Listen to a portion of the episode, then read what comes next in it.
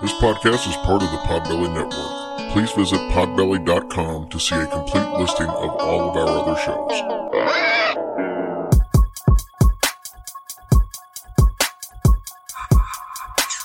About to be a fun ride. Follow along, watch as we slide. Paranormal just hit the lights. Goosebumps all through the night. Mixing just a little bit of twain. That girl sure can't do a thing. Together, hillbillies go insane. Laugh so hard it'll hurt your brain. Podcast you won't ever change. These two here, they got the recipe. Sit on back and listen in to some of our darkest mysteries, eh?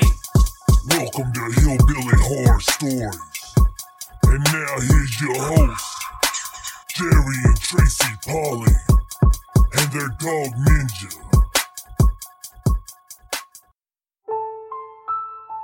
Wondery Plus presents its newest podcast, Deadly Misadventures, hosted by Justin from Generation Y and Tyler from the Minds of Madness. We'll bring you some of the most terrifying real life stories of those who came face to face with death, Some who lived to tell the tale? While others succumbed to their deadly misadventures. I'm gonna do bad things, do it like it's nothing. Being bad has never felt so good. Doing bad things to you. You know the odds. The stakes are high. Care to take your chance with Lady Luck? To hear all Deadly Misadventure episodes exclusively ad-free, just visit wondery.fm slash deadly to start listening now. Doing bad things to you. Hey guys, welcome to episode 182 of Hillbilly Horror Stories. I'm Jerry. And I'm Tracy.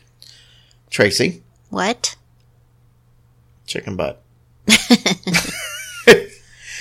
so, first of all, we obviously want to thank all of our military and civil servants all over the world, no matter which country you represent.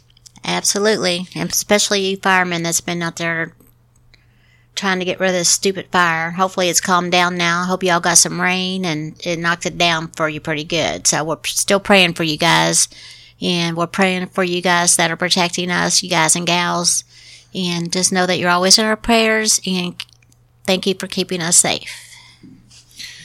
Also, we want to mention, obviously, it's that time of year uh, still where people are um, struggling a little bit. Holiday season just kind of lingers a little bit when you have depression. So we just want to make sure everybody is aware that you've got plenty of people out here that care about you. I know I saw somebody post the other day. Um, it was one of those things that, like a, a meme, but it was one of those helpful ones. And it said something about if you know somebody that's suffering from depression, don't say, "Hey, call me if you need me." Just do things. Just show up at the house. Mm-hmm. You know, with you know, I'll, I'll pick the kids up for you tomorrow from school, or you know, I'm gonna come over and bring you dinner tonight, or be a doer, not leave it to the person. And mm-hmm. when I saw that, somebody had posted underneath of that picture that they were one of those people that you know, when they need to reach out to somebody, even though they know there are people that they can call, that they struggle to actually pick up the phone to do it. They'll end up talking themselves out of thinking that the people were genuine when they said, "Hey, call me if you need help." Yeah. So, and that Even happens though a lot. everybody, you know, Right. is genuine.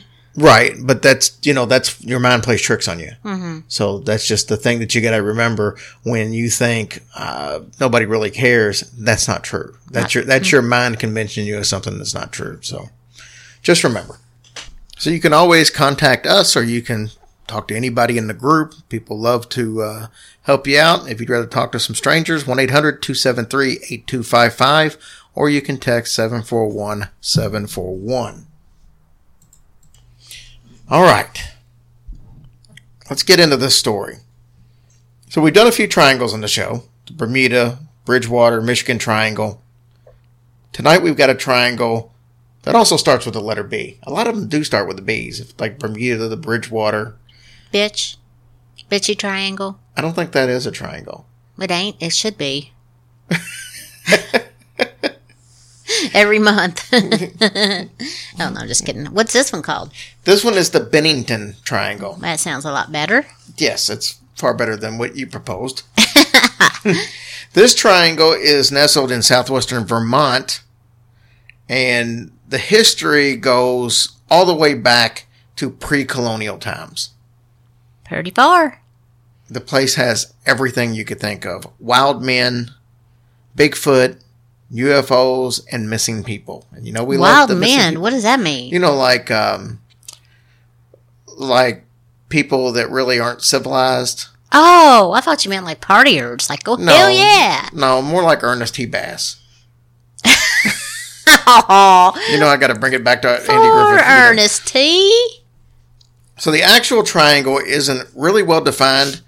Uh, so it's not really a triangle. It's just more of an area. Mm-hmm, it's just, but it got that name back in like 1991 uh, when somebody called it that. Uh, and I didn't write it down, but Oh, dang. well, he wrote a book, oh, okay. and I, and I probably should have wrote his name down. But he wrote a book, and he called it, Uh huh. uh, you know, the the Bennington Triangle back then, and the name kind of stuck. gotcha. But it it kind of is centered around Glastonbury Mountain, and it's pretty much this. That's pretty much the center of most of these tales. So, with the towns of Bennington, Woodford, Glastonbury, Shaftesbury, and Somerset, it's pretty much makes up all of what we're going to talk about tonight. Okay. Notice there's a Somerset in there. I noticed.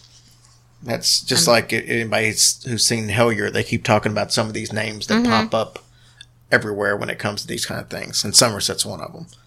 So let's start with the Native American stories. First of all, they felt that the entire area was cursed, especially right there in Glastonbury Mountain, and they would only use this land to bury their dead. There's a few reasons for this. One was that they actually felt like and it's semi true that up on the mountain that the winds from all four directions mm-hmm. would meet right there Oh, that's kind of cool.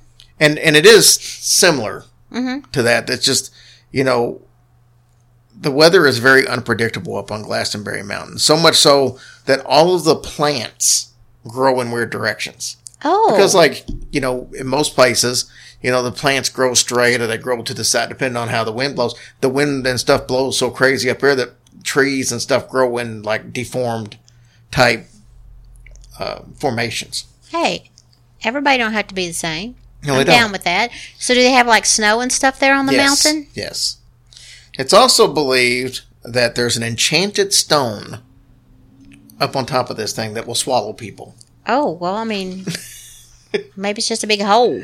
Watch where you're walking. Well, it's not. It's on a Oh. mountain. Now, the reason that they thought this was because so many Native Americans went missing on this mountain. So they thought the people would actually go up there. They would stand on this stone because it was one of the highest points. That way they could get a good look at the area below. And whoever was actually standing on this stone would actually sink into it. Like it would just swallow them up. Like quicksand? I mean, You're just a whole But it's just, I don't know, like somehow it just happened. Oh, wow. There's no rhyme or reason to it because it's a solid stone, so nobody can sink. But well, that's very true. So, did the Native Americans know about that? We're not going to talk a whole lot about that aspect of it because, like I said, that's just more or less shows that that's what the Native Americans felt before the colonial people moved in. This area's got a bunch of firsts for, for the state of Vermont, and we're going to get into to all of them as we get through the story. Bennington, for uh, example, in Vermont, has the first church, fittingly known as Old First Church. So that was the very first church in Vermont. Bennington was settled in 1761, and as you can see, this area goes all the way back to the colonial days. Bigfoot sightings go all the way back to the 1800s and, and have continued over the last 200 years. The first sighting was in the early 1800s. A stagecoach was actually driving around. It was dark, it was a treacherous road, and it had been storming really bad. And the stagecoach driver couldn't see the road, so he just kind of stopped. He got out and he grabbed his lantern so he could see in front of the area. And uh, as he looked in front of the horses, he noticed that A, the horses were really spooked from something. But he also noticed some very large footprints, too large to be humans, that were in the mud in front of the horses. So about this time, a large beast came running from the woods and rammed into the side of the stagecoach, knocking it on its side. Please don't tell me the horses went over the edge. No, Good. no, they didn't. The scared passengers said they only saw a pair of eyeballs before it ran right back into the forest. So the creature would be described later on as over six feet tall, covered with hair by several other and uh, people who encountered it over the years. Like I said, that group only really got to see the eyes, so that was it. It would eventually be known as the Bennington Monster. That's kind of a nice name. It's catchy. Mm-hmm. One of the most recent sightings was in 2003. Ray Dufresne was driving by Glastonbury Mountain when he saw what he described as a large black thing by the road. He said it was well over six foot tall. It had hair from the top of its head all the way to the bottom of its feet. Like he had hair on his feet. No, But he wouldn't hair on the the bottom of them. Top of the feet. Yeah, hair would have worn off. Yeah, he probably, didn't see, the, he, probably didn't, he probably didn't see the bottom of the feet. but there have been several other sightings around that same time back in 2003 when he, he saw the creature. That was in 2003? Yeah, that one was in 2003. Holy moly. I know, I'd like to know what those animals are eating. Because they sure do hang around a long time. How do you know it's the same animal? I don't know. They must like have no heart problems, diabetes, or anything. They probably don't because they don't get to eat cupcakes and stuff. Nah, I don't know. During the colonial days, many people reported wild men in the woods as well as seeing thunderbirds. And when I say wild men, I legitimately mean people that just they haven't been, um, you know, they're regular people. that just have But- lived in the woods. Yeah, they've stuff. lived in the woods, so they're just they're they're wild like you know Yeah, native. Yeah. So that wasn't it though. There are also experiences of shadow people and strange lights in the sky. Most interesting part of this place though is the missing people. That's what we're going to focus on tonight. Some say at least 40 people have disappeared in this area. From 1920 to 1950, we know for a fact that 10 people did go missing. We're going to focus on the five most famous ones that took place from 1945 to 1950. We're going to talk about mostly the actual town of Glastonbury. Most of this kind of, even though we got all these five or six cities in there, Glastonbury uh, has a unique story. It's actually a ghost town today. So it's there, but it's really not there. The last census listed eight residents living there. Oh my gosh. That, that was 2010, I believe. Oh man, what do you do with eight people? Well, and, and as you'll find out, there was a point where they had less. So it was thriving in the 1800s because there was a mining town there, and there was a railroad running through the um the area. And in 1761, the boundaries of Glastonbury were drawn on a map by a gentleman who never even stepped foot on the land. That was a problem. Well, yeah, how does he get to be the main chief? Well, the problem was he he looks at a map, he draws it on it with a pen or a pencil, and he says, "This is this is where this town's going to be, and that's this is where the Glastonbury is going to be." Well, what he didn't know was that this thing is straight up the side of a mountain, pretty much. they have ink pens back in the 1700s? Well, they.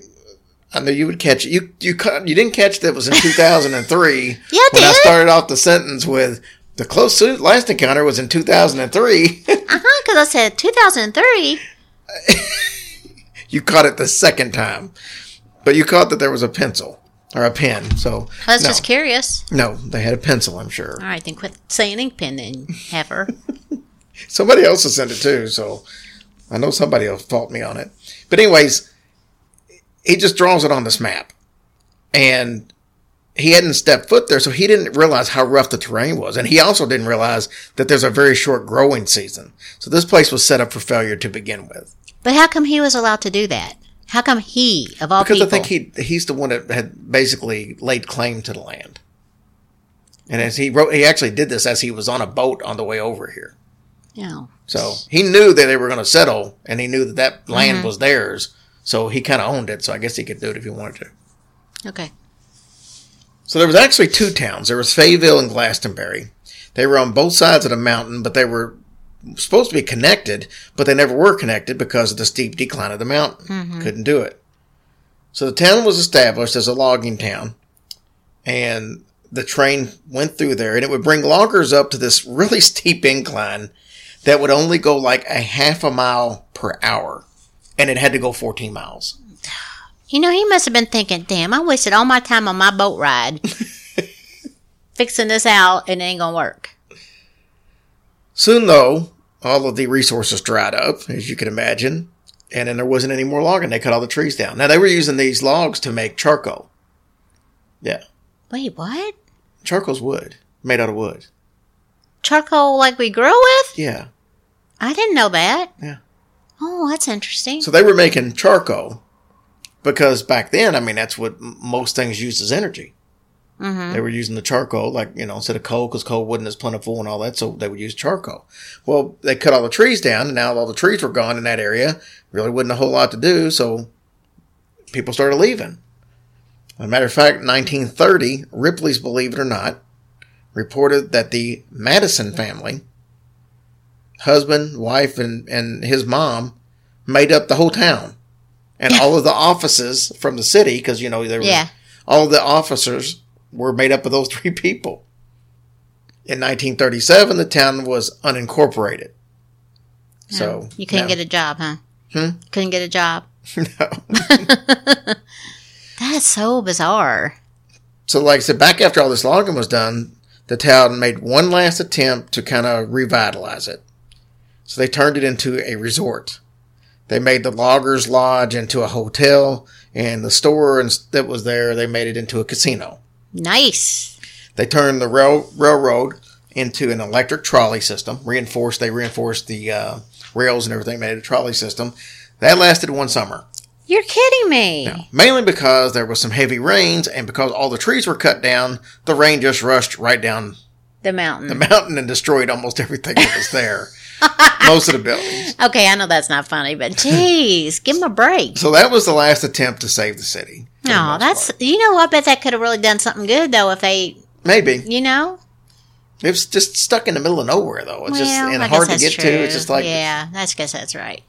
The town had two murders as well during all this time. The first was in 1892. I was going to say there was only three people that lived there. That's it's going to narrow Well, it down. over the two loggers got into it. Henry McDowell picked up a rock and he hit John Crowley in the head and killed him. Mm.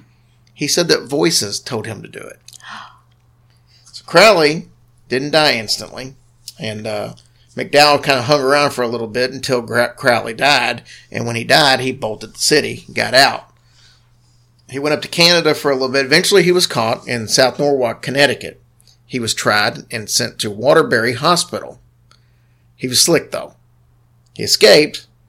He was had a job working out in the yard, and he hid under a load of coal that was on like a railroad car. hmm And when the got taken away, he went with it, and he was never seen again. He was rolled under the train. He held on to the train. I, I think he was on a, a railroad car that went to the train. Oh man, he was kind of smart then. yeah, so he held he hid out underneath that coal. So did he just decide to leave when the guy died? I mean, I don't see a reason oh, why he would stay. Oh, He bolted. Once that guy died, he was like, but oh, why didn't he die? I mean, why didn't he bolt before? I don't know. I guess he figured maybe he wouldn't go get in trouble if the guy didn't die. Once he died, he knew it was, you know, his was what it was.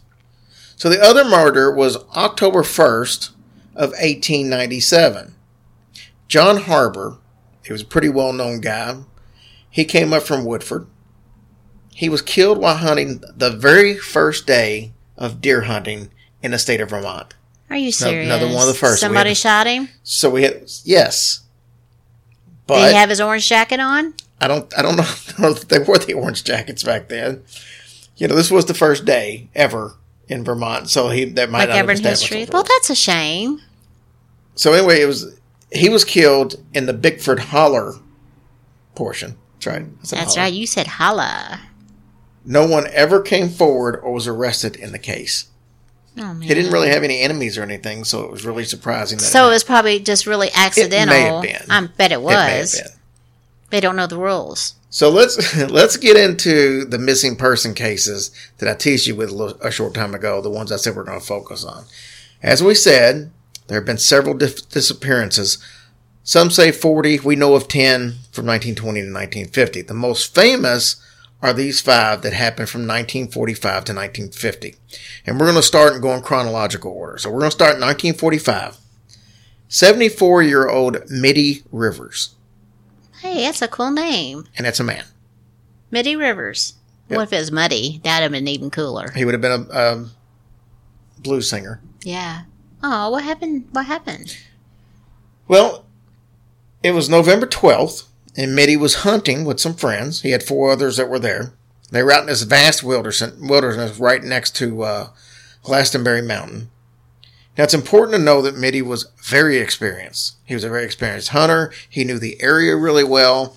And the group he was with, they finished hunting for the day.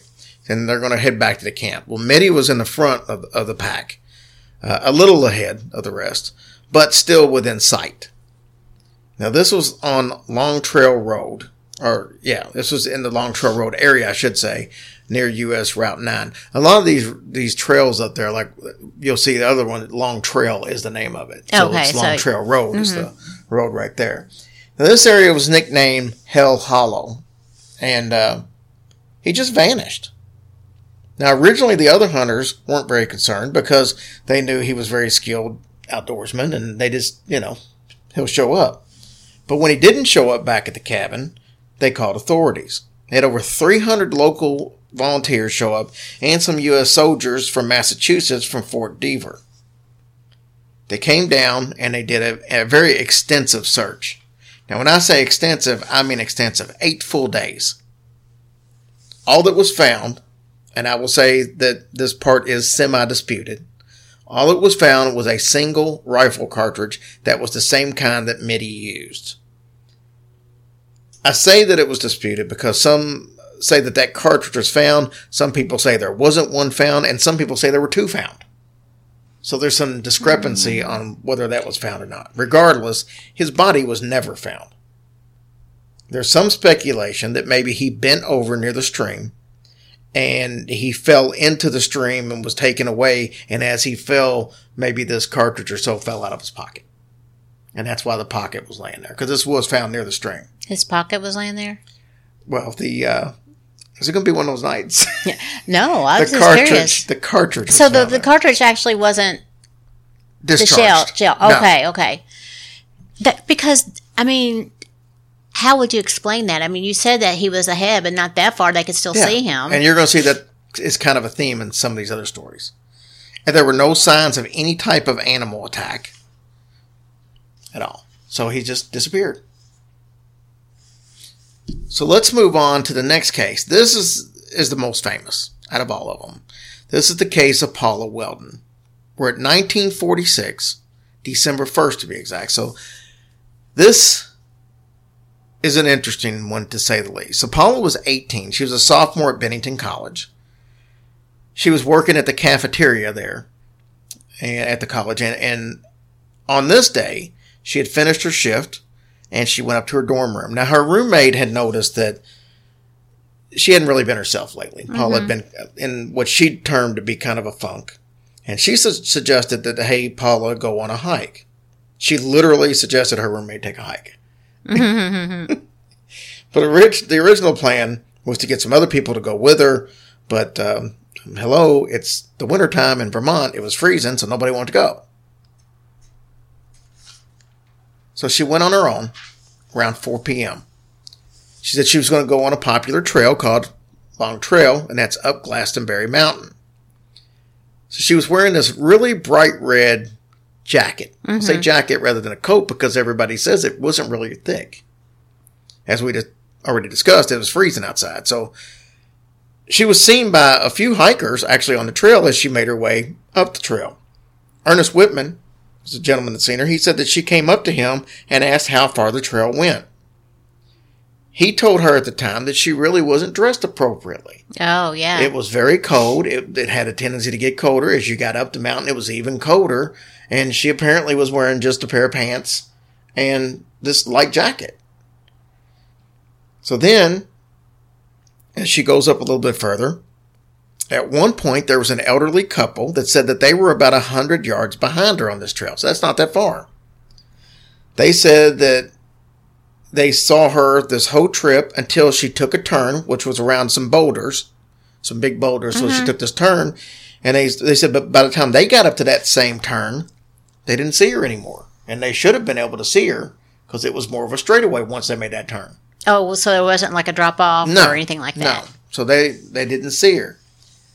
They said it was like she just vanished in thin air. She was declared missing the next day because she didn't show up for her classes or show up back at her dorm room. Her father was like this really wealthy uh, gentleman up in Connecticut. He came down immediately to help with the search, and he even offered a five thousand dollar reward. Over a thousand people were part of this search. Here's another first. I told you there's a bunch of firsts here. A helicopter was used to search the area for her, and that was the first time in Vermont that they'd ever uh, used a, a helicopter to search for a missing No person. kidding. I mean, she. Well, I can't say she should be easy to spot if she was out in the open a little bit with that red coat. But they did think she would be because of the red coat. Yeah. Once again, another theme you'll see as we get into these. So they searched all the trails that led off the long trail, but they found absolutely nothing. Now there was a lot of press included this. It was in the paper of, of the New York Times. It was in all the local papers. So this one did get where Middie Rivers didn't really get much attention. Uh, a little bit local. This one got a lot of attention mainly because of who her dad was. The FBI even got involved on this, but it was all for naught. No clues were ever found. There were some strange details about this disappearance, though. One being that the trail was well traveled, even for that time of the year. Mm-hmm. As we've seen, there was two people who know for a fact they seen her because, you know, she Yeah. stood out. It's not a secluded, deep into the woods type of trail. This is one that, like, you know, and it's not a difficult trail. It's an easy trail. So that's why, it, you know, it, it, it, she should have stood out. No doubt in, in the environment there. So the other thing was her clothing. The weather forecast had called for heavy um, snow later that night. So why would she leave for a hike only wearing a light jacket when it was already cold and they were calling for heavy snow? I mean, maybe she just figured she wouldn't be gone that long. She'd be back, you know? Well, some people seem to think that she was killed and buried someplace else. Oh. Maybe somewhere in the area, but somebody snagged her and then, you know, took her off somewhere. Another is that she ran off with a boyfriend and maybe even went to Canada. But her friends, uh, even her roommates, said they didn't know anything about her having a boyfriend. You know, so that didn't seem logical to them. Yeah. Another thing is that possibly she got so cold that she started suffering from hypothermia.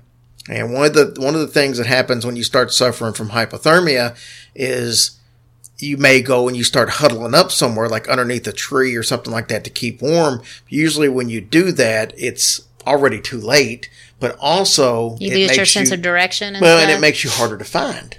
Oh, that's true. You're like huddled up under, you know, a tree. Once again, though, she still got the red, the red coat on. There was somebody, a couple of in, uh, different theories that said that maybe there were these wild men we talk about. I know this sounds crazy, but they think that maybe there was something in that mountain that maybe just called her. Like she had a just a desire to go up there and be up there for whatever reason. Mm-hmm. You know, it just they they just said the whole trip that day seemed odd to just mm-hmm. up and go yeah. by yourself. Which, but we did say that she was supposed to have other people go with her, but nobody wanted to go. So who knows? And there's one other theory, but we're going to discuss that at the very end. And we talked about all the firsts. Here's another first.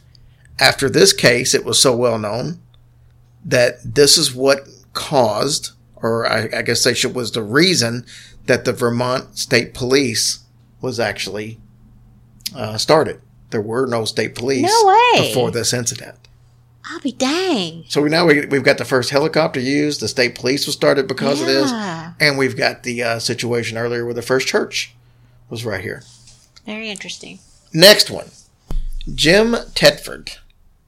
This happened exactly three years to the day on December first, nineteen forty nine. From her? Yeah, No. Jim was a veteran, and he lived Thank in a you for your veterans home in Bennington. He went to visit some relatives, um, including his wife, up north to St. Albans. Now I say that because I, I don't know what the situation was. Jim was 67, I mm-hmm. think. Might have been 68, but I think 67.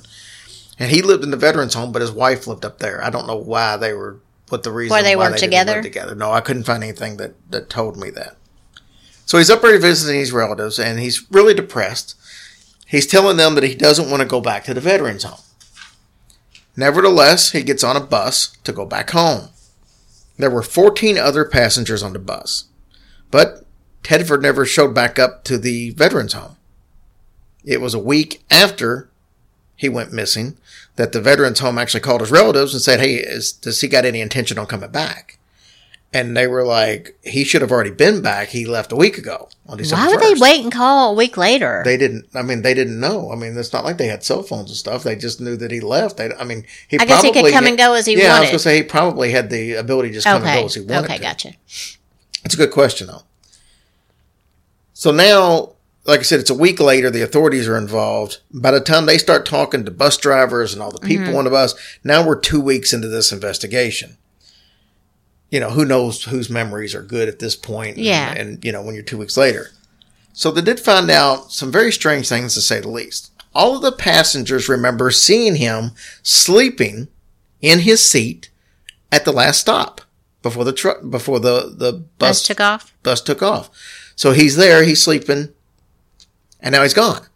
So the, the the next to last stop was Burlington, and he even talked to some of the people there and told them that he was heading to Bennington. The bus driver didn't check to see if everybody got off. I don't know what the situation was, but I mean, supposedly, when when when it left that last stop, mm-hmm. he was on there because they said he was sleeping in the seat. The next minute, though, he was gone. This happened supposedly while the bus was moving down the road. His luggage, all of his belongings, including his wallet, with all of his cash, was still on the bus. He just wasn't there. There was no way he could have gotten off because there was no other stops. So Tedford was never heard from again. That's so crazy. I did see a, an interview with somebody in a documentary that said that the story may have been embellished as the years have moved on. And it's very possible that he had to have just gotten off and somebody didn't see see him or whatever the situation was. But why would he leave his stuff? I don't know. That's the part that's peculiar. Oh, But, you know, that's where the whole two weeks later comes in. I mean, you know, did he just miss the bus? Maybe he got off to go use the bathroom or something, or I, I don't know. I it's didn't. just like Andy Griffith. All right, are you ready for our fourth missing person? Yeah. You're not going to like this one. Oh, October 12th, 1950, Paul Jepson went missing. He was an eight year old boy. Paul and his mother, they were in a pickup truck and they went to this. I don't know how to describe this. I've seen people say it was their farm, but I've seen most people say this was either a landfill or a dump that actually had hogs on it. And Paul's parents were um, like care, uh, caregivers to these hogs yeah. or caretakers for the land. Yeah. So they would go there and have to take care of the hogs, feed the hogs, I and all that stuff. Uh-huh, uh-huh. But like I said, some people say this was their farm, and but other people say that they didn't even own it, they, and, and it was a dump or whatever the situation. So there you go. But anyway, so they they take the truck, they drive up there. The mom tells Paul to stay in the truck while she tends to the pigs. I'm going to point out that Paul was also wearing a bright red jacket. Paul's mother comes back about an hour later, and Paul wasn't there. So hundreds of volunteers come to town to help look for this, this little boy to no avail. Bloodhounds were brought in, and there was also a very special bloodhound from New Hampshire that was supposed to be like an expert that came down to actually help in this case. They followed the, they picked up a scent and they followed it up to uh, about about two miles up the road towards Glastonbury, and they came right to like the the main road, the intersection right there. But then the the scent just stopped, so they they tracked him two miles up the road, boom, and then it stops. Now. This leads some people to believe because it stopped at the road that he was abducted. Here's the freaky part. The dad said that Paul had been saying for the last two weeks that he wanted to go visit Glastonbury Mountain, almost like it was calling him. And that's his dad's words, not me. Dang. Okay, so the abduction kind of makes sense when you think about it because it, it the scent stops at the road. Now there supposedly though was a lot of heavy rain and mud and stuff like that. So there's a lot of people that think that maybe that's why the scent stopped. It wouldn't because he was abducted there. It was just there was just too much going on. There, so it started raining the day Yes. that day. Yeah. And it was raining when the bloodhounds and stuff were up there. Mm-hmm. So that could have been part of it. Now, there's several people in the area that had a different conclusion of what went on. They thought that the boy's parents killed him And fed him to the pigs. and fed him to the pigs.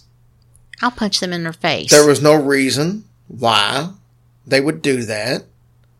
They didn't have any kind of inkling as to why that would have happened. They just they felt like that for the dad to come out and say, "Oh, oh, okay, the boy's missing." Oh, and the mountain was calling him. It just seemed like a very convenient excuse. And they all knew that pigs would eat a body, and they probably wouldn't be able to track it down. So, I mean, I can see the thought process here um, but he did make it two miles.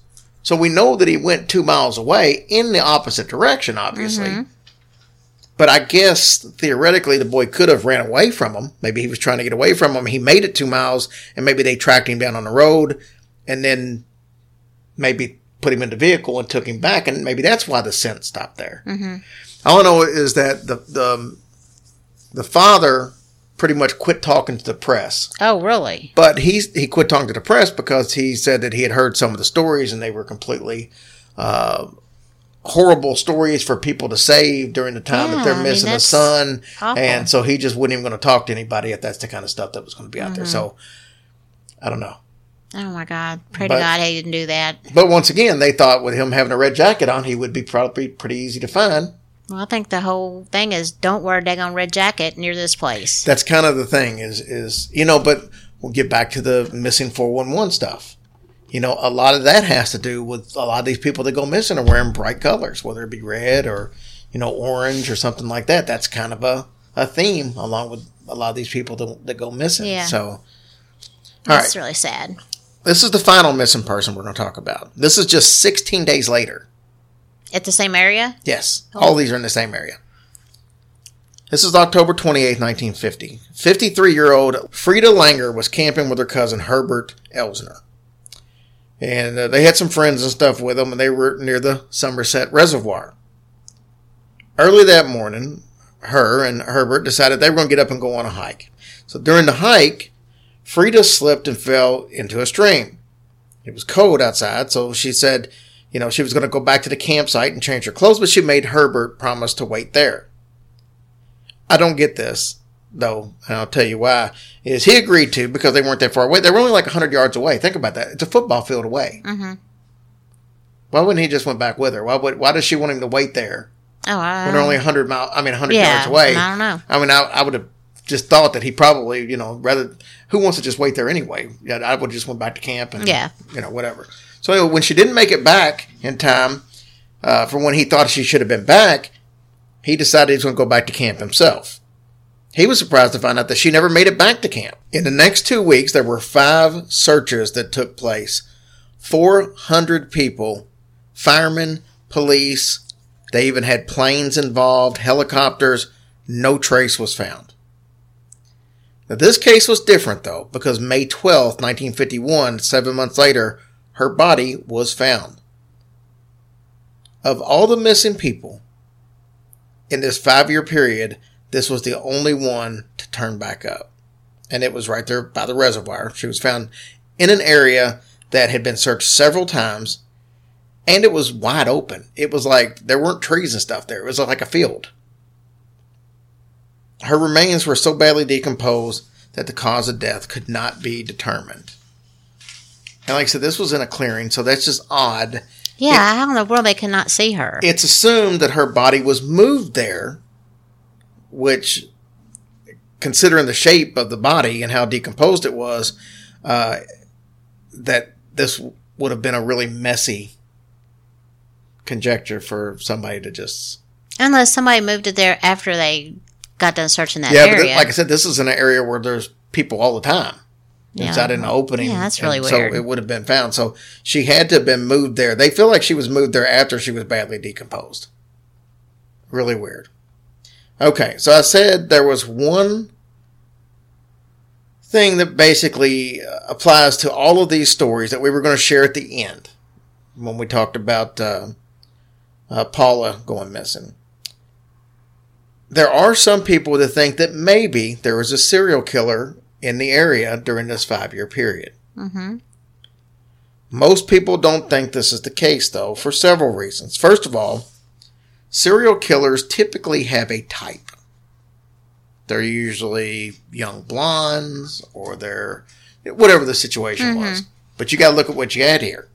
Definitely wasn't the case that you had a type here. No, no. You had two elderly men. You had A little boy. a, a little boy, eight year old boy, an 18 year old uh, girl, and then you had a, you know, 53 year old woman. None of them had anything in common, really. So, in the case of Welden, they don't think that's the case because she was on a busy trail. Remember, them the Yeah, women were a mhm. 100 yards, or the man and woman were a 100 yards behind her. Um, it just doesn't. It doesn't seem logical that somebody would abduct somebody off of a trail when there's all kinds of people No, around. yeah, And then you got to drag them through a forest. right, right. So, anyways, that's the uh, story of the Bennington Triangle. Dang on these missing people. is the most bizarre thing. Yeah. Just so terrible. I mean, for the families because they just never see them again, or never even know what happened. And, you know, and what everybody, not everybody, but what a lot of people say, oh, but a lot of these missing people, I mean, they're in the wilderness, you know, what's the odds of somebody finding them, you know, if they happen to fall off a cliff or if they happen to, you know, whatever the case is, you know, like I said, no, we know that, that she didn't go missing, Langer, because they found her body. She mm-hmm. was killed by somebody. But was she? They couldn't determine the cause of death. I mean, who knows? Maybe that was a Bigfoot. Maybe a Bigfoot killed her and had her body somewhere and then later drug her out there. I think we should just stay in our house forever. Well, there's no Bigfoot on the beach. That's all I know. I've Yeah, yet to hear about a. Bigfoot on the beach and being our luck, he'll show up there. Hmm. with a pair of Speedos on. um, it's bikini season. You'd really need to shave those legs. He's like, it's no shave November. um, well, Tracy, don't forget that we've got all these live shows that are coming up. I'm getting excited about that. I know it hasn't been that long since we've done them, but I miss seeing everybody, so I'm really looking forward to it. Yeah, we know we've already had some people say they a couple of days ago that they bought their tickets Mm-hmm. to Louisville, and we've had more tickets sold to. But so I'm not going to bore you with all the details. Go to hillbillyhorrorstories.com, and there's all the locations. but, Yeah. um, you can see who's going to be at each show and all that stuff. We But are so looking forward to seeing you guys. absolutely, it's going to be a blast. And we've got some iTunes reviews. We do. These were such nice reviews. I can't thank you guys enough. Um, the first one is from Deb1569, Bella E, May, Mr. Johnson 91, Chief Chiefers, I think that's how that's said, Long slash straight, that's what she said. Little Chris 7389 and Jason B. Man, you guys really do make our week. When we see the, those reviews, it makes everything we do worth it. Um, we also would like to say a big thank you to the ones that have signed up for the $50 Patreons. Absolutely. That Uh, has been amazing. Thank you guys so much. Still got a couple of weeks left on that. Yes, yes, we do, and um, we'd like to thank um, you know all the other Patreons. If you hadn't signed up yet, that's cool. Um, if that's not what something you want to do, but I think it is because you're going to get like a well, I don't know.